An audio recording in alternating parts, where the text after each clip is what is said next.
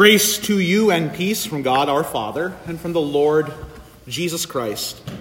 Amen. The Word of God from the Old Testament reading this morning found in Jeremiah chapter 1. Now the word of the Lord came to me, saying, Before I formed you in the womb, I knew you. Before you were born, I consecrated you. I appointed you a prophet to the nations. This is God's word. Here in the church, we have our own way of talking, our own way of saying things that's different from the world around us. And at times it's helpful, and you'll hear me do this often in a sermon where I'll take a word, a concept that we use, and explain it. And sometimes I do that multiple times. In the Old Testament reading for today, from Jeremiah chapter 1, it says that the Lord God, before he had formed Jeremiah in the womb, before he was born, God had consecrated him. That word consecrated is a very churchy sort of word. It's not the sort of thing you would hear used outside of the church. To consecrate something means to make it holy. It's exactly what the word in the Hebrew means. It means to make something holy. God made Jeremiah to be holy. That's another churchy sort of word. About the only time we use it outside the church is when we take the word holy and we pair it up with a profane sort of word, right? Exclaim our surprise at something, holy, fill in the blank. Otherwise, the church is where we talk about things being holy, and we know that it has something to do with being pure or perfect or sinless or righteous and all of those things kind of get at it, but it's not quite what it means to be consecrated or to be holy. Something is holy when it is set apart, when it's different from everything or everyone else. I'm going to give you three simple examples. You may have heard me say this before that explain the word holy. One example we call this book the Holy Bible. Now, the word Bible literally just means book. So when we call it the Holy Bible, we're calling it a holy book. What are we saying about this book? Yes, it's God's Word. It has a perfect message from Him. We're saying that it's different from all other books. It's holy, it's set apart. It has a unique purpose because it's God's Word spoken to us. It's different. We call what we're washed with, either at the beginning of our lives or when we enter the Christian faith, we call it holy baptism. Now, the word baptism just means washing, applying water. If any of you took a shower this morning before you came here, you could literally say you baptized yourself this morning. But of course, holy baptism is different from every other washing. Because in that washing, the Lord God washes away your sin, buries you with Jesus Christ, and raises you to new life with Him. He makes you His child. It is different, a set apart washing from any other. Communion. We call it Holy Communion. The word communion is just something you do and share in together. If we were to get together this afternoon over wings and beer and watch football, that would be a communion. We'd be sharing in it together. But of course, it's not a holy communion. That would be where we share together as the people of God in the body and blood of Jesus Christ given for us for the forgiveness of our sins. That is a different, set apart kind of calling or gathering together than any other. The Lord God consecrated Jeremiah, set him apart to be a prophet. Before he was born, before he was the smallest of things in the womb of his mother, nothing but a cell. He was set apart for a holy purpose, a holy calling, a task that would be different from other tasks that God gives us. We read that he would put his word in Jeremiah's mouth. Jeremiah would proclaim to the nations the glory of the Lord God, his judgment upon the peoples, and the hope that would be found in him who would eventually send a Savior. You see, when God sets something apart for a special purpose, we treat it in a different way. For example, this space in which we gather, we would call this a holy space. Here in this sanctuary where, we gather together. I remember when I was a kid, I always used to think everything in the terms of like sports. So I always imagined as a kid that this space where we came in to worship, you could really have some fun football games if you cleared the pews out and emptied it out. That would be kind of fun. And if you were to talk to Pastor Keller or talk to some people who grew up with me, they would tell you we pushed the boundaries by trying to play football in the fellowship hall on more than one occasion. We may have hit a few of those globe lights with a Nerf at one point or another. But we would not use this space to play football. We would not use this to gather together for food and to just socialize. This is a holy place, it's set apart for something different than the other things that we do. And it's not that the other things we do are of no value or that they're not beneficial. It's just that this is different. This is God being with his people. When God uses something, we regard it as different before Jeremiah had even been born. Even when Jeremiah was only a child in the womb of his mother, God had set him apart. God used Jeremiah in his humanity, even at the smallest of stages even when there was only the promise of Jeremiah that he would one day be born of his mother and father, God had him set apart to use him.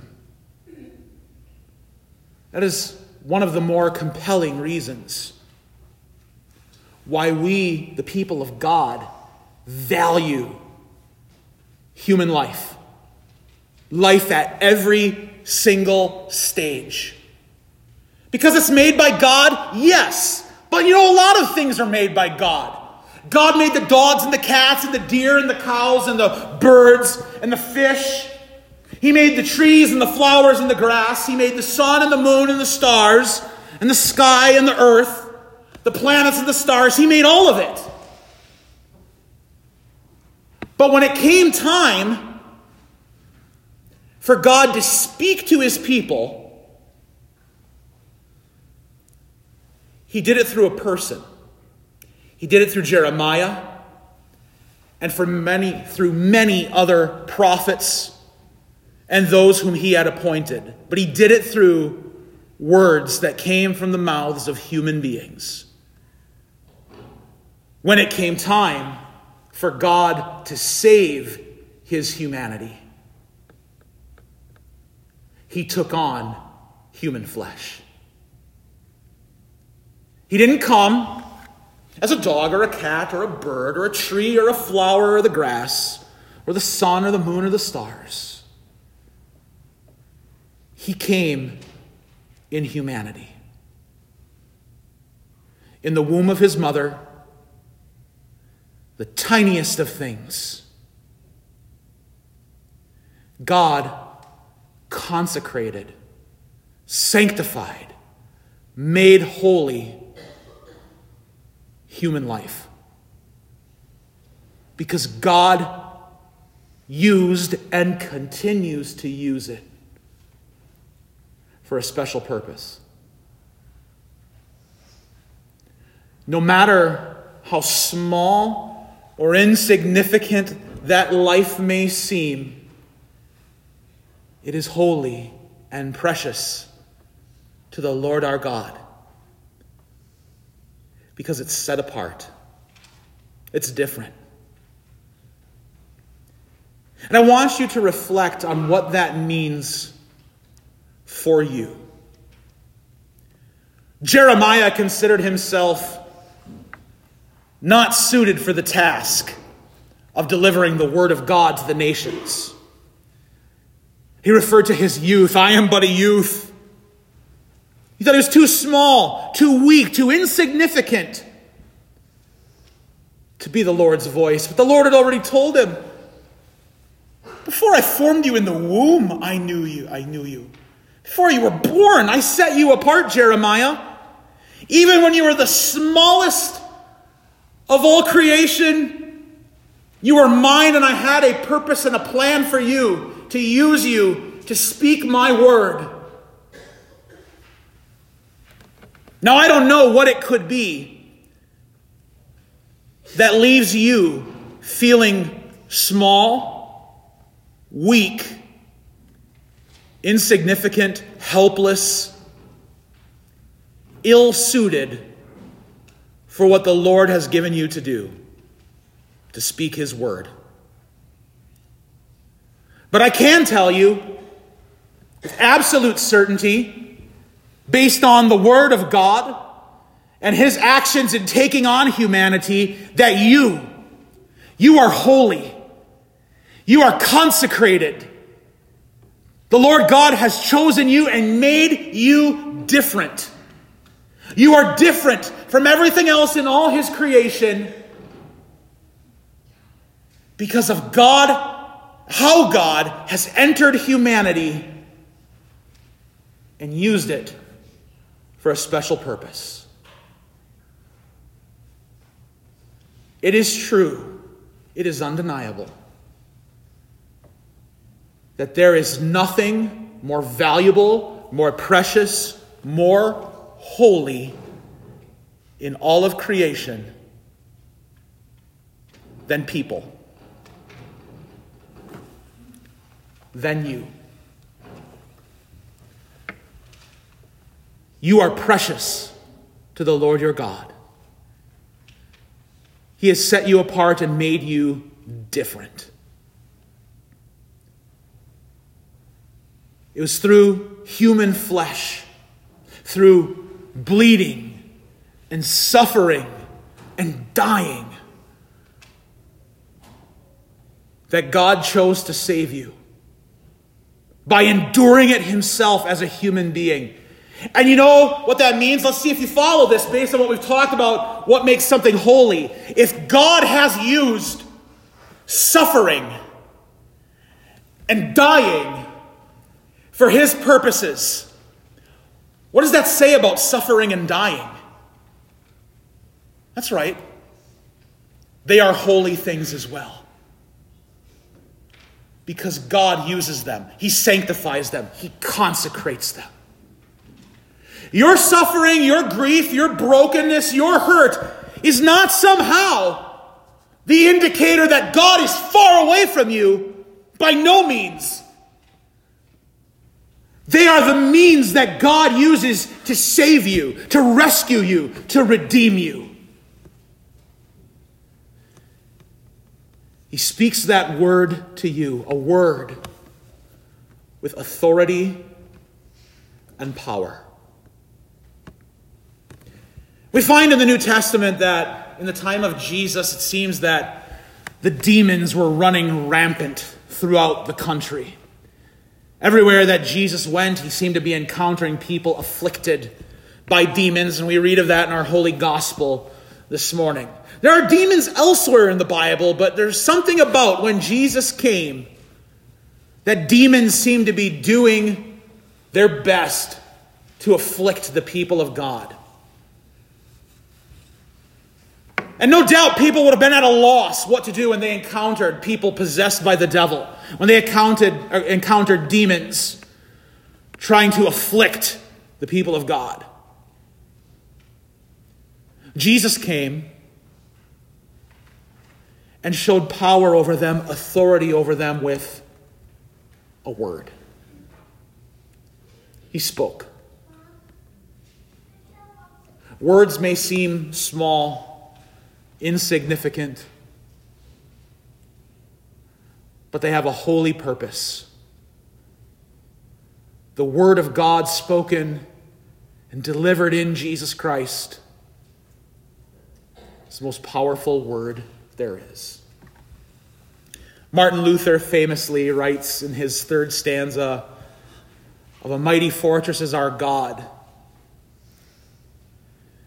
about how Satan has this power and attacks us and is after us. But then Luther says at the end of that verse, that stanza, uh, one little word can fell him. And there's debate about what was the one word that Luther was speaking of that fells the devil, that breaks Satan's power. Some have said that it's the name Jesus. That's certainly possible. Some have said it's the Greek word tetelestai, which Jesus spoke on the cross. He would have said it in Aramaic, but it's the word that means it is finished. Whatever that word might be, we know that Jesus breaks the devil's power. Jesus overcomes sin and death and brokenness and hurt and pain by his bleeding, his dying, his suffering, his rising again, and delivering all of that to you by his word. He speaks that word to you today because you are different. From the very beginning, from the time you were in the womb of your mother, you were different. You were special to your Lord God. You are set apart to hear His word and receive what He wants to give you. That word today, dear friends, breaks Satan's power and makes you holy, sets you apart, and lets you know just how dear and precious and treasured you are to the God who loves you. Amen. The peace of God, which passes all understanding, keep your hearts and minds in Christ Jesus. Amen.